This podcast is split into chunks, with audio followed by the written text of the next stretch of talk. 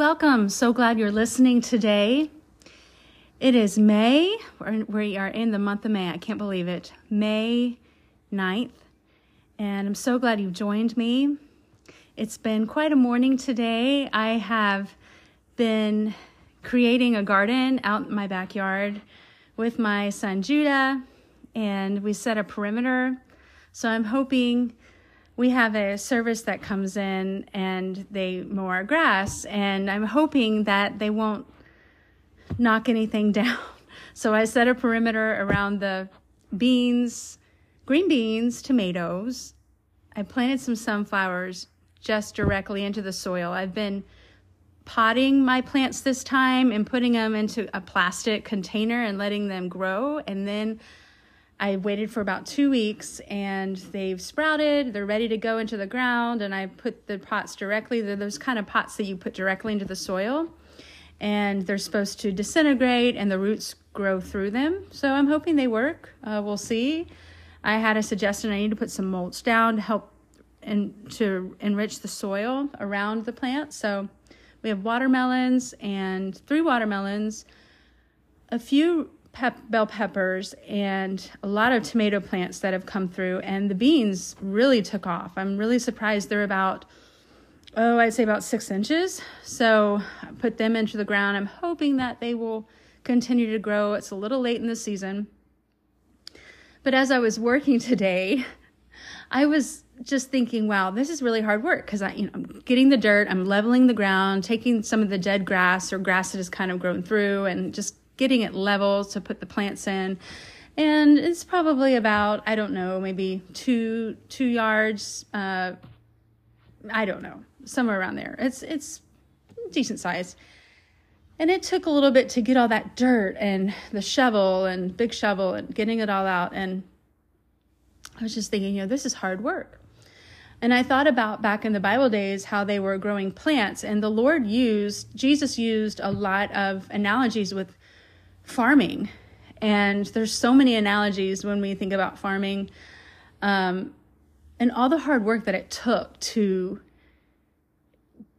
get plants, to get food, to make it. Uh, it was very important, because if they didn't grow at a certain time, or if they didn't sow at a certain time, they would starve. And I'm just thinking, wow, we are so blessed here in America, and other countries in the world have, have great farming systems as well. But here in America, we are so blessed that we have wonderful farming companies, big farming companies that grow our food that we get in the grocery store. And it just made me appreciate so much more the farmers of America. They are so important and crucial to our living and sustaining life. Today we're in Matthew seven, and I wanted to talk a little bit about asking God for things. And uh, sometimes, I know I have felt this before, where I'm like, well, you know, it's such a little thing to ask God for. There's so many more important things that other people are going through. I shouldn't ask the Lord for this. This is so petty. He doesn't care. Well, I'd like to say that He does care. He cares about the smallest thing in our life. If it's important to us, I believe that God finds it important. Now, there are some things that maybe that aren't as important to God. Um, and that goes along with the verse, work out your own salvation with fear and trembling. But I think God wants us to ask Him.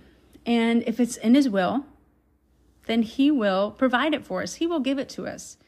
He's our Father, and He loves us. He loves us as our sons, as son, as His sons and daughters. So let's read together Matthew seven, seven. Matthew seven, seven. I love the number seven. Ask, and it will be given to you. Seek, and you will find. Knock, and the door will be opened to you. For everyone who asks receives. The one who seeks finds, and the one who knocks, the door will be opened. And then I'm going to continue reading on. So Jesus says, which of you, if your son asks for bread, will give him a stone? Or if he asks for a fish, will give him a snake? If you, then, though you are evil, know how to give good gifts to your children, how much more will your Father in heaven give good gifts to those who ask him? Exclamation. So in everything, do to others what you would have them do to you.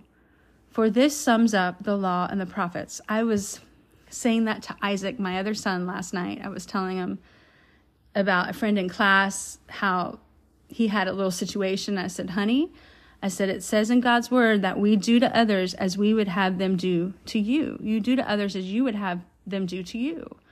So how you want to be treated, that's how you treat others.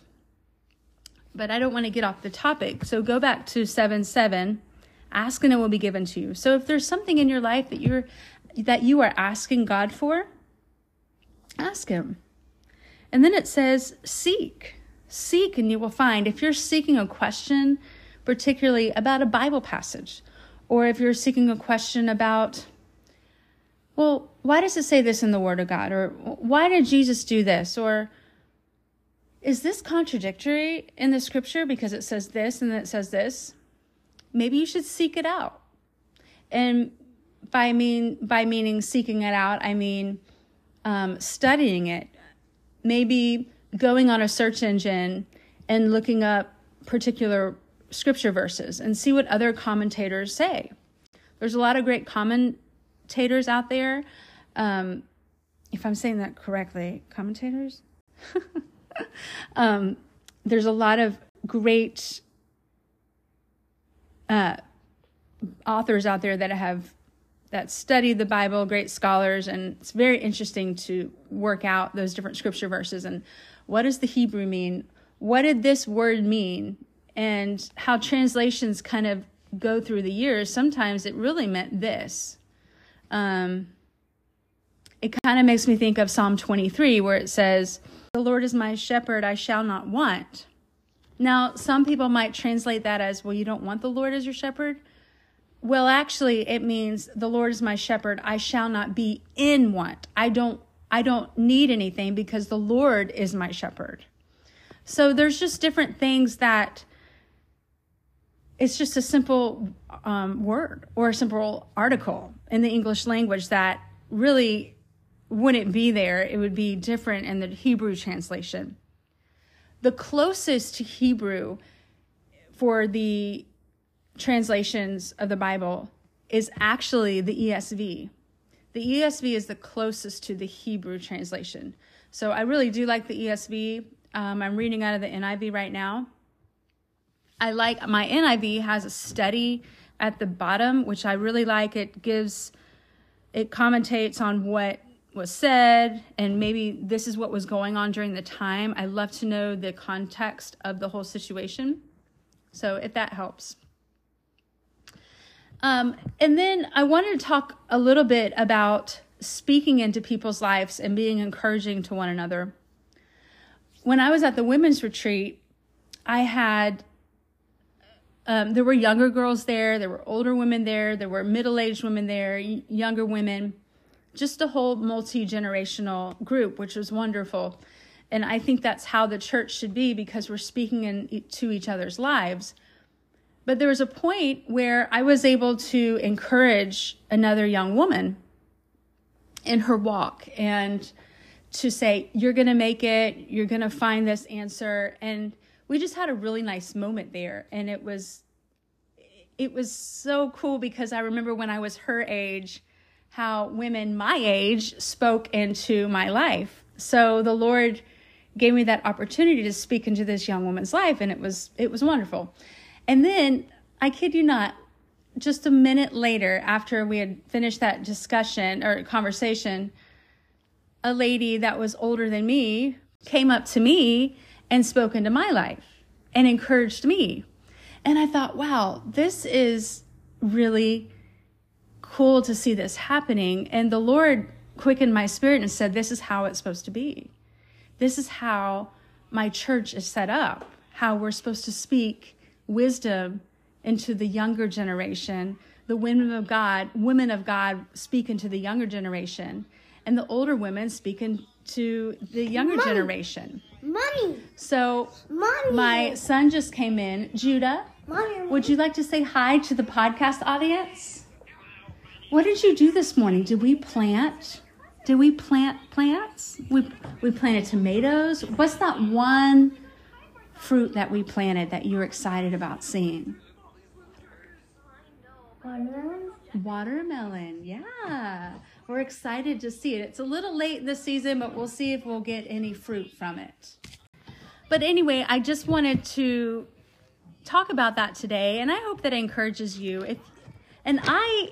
I encourage you to go out maybe today or tomorrow or sometime this week and encourage somebody that's younger than you, because they're looking up to you as godly women. They are looking for answers, and they're looking for wisdom and knowledge through this Christian walk that we're in. It is not easy. It's, it's a hard road, but God promises to be with us. Amen. So I encourage you to do that. Let's go to Lord in prayer. Dear God, thank you for this day. We love you so much. And the women that are listening out here, maybe some men out there as well, I pray that you will help them, Father, in their walk with the Lord. Give them encouragement today. Give them a revelation with you, Father. Help them to grow in faith. Help them to seek and knock. And help them to ask, Lord, for things that they need in their lives. And show them your power through working out those problems, those situations, because, God, you are more than able to do exceedingly and abundantly, more than we can ask. And I am believing that for this audience today, in Jesus' name. God be with you, and I hope you have just a great week, and I hope to hop on here on Friday. Bye-bye.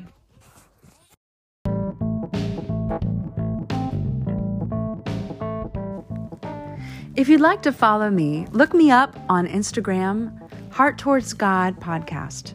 It's very simple, Heart Towards God Podcast on Instagram.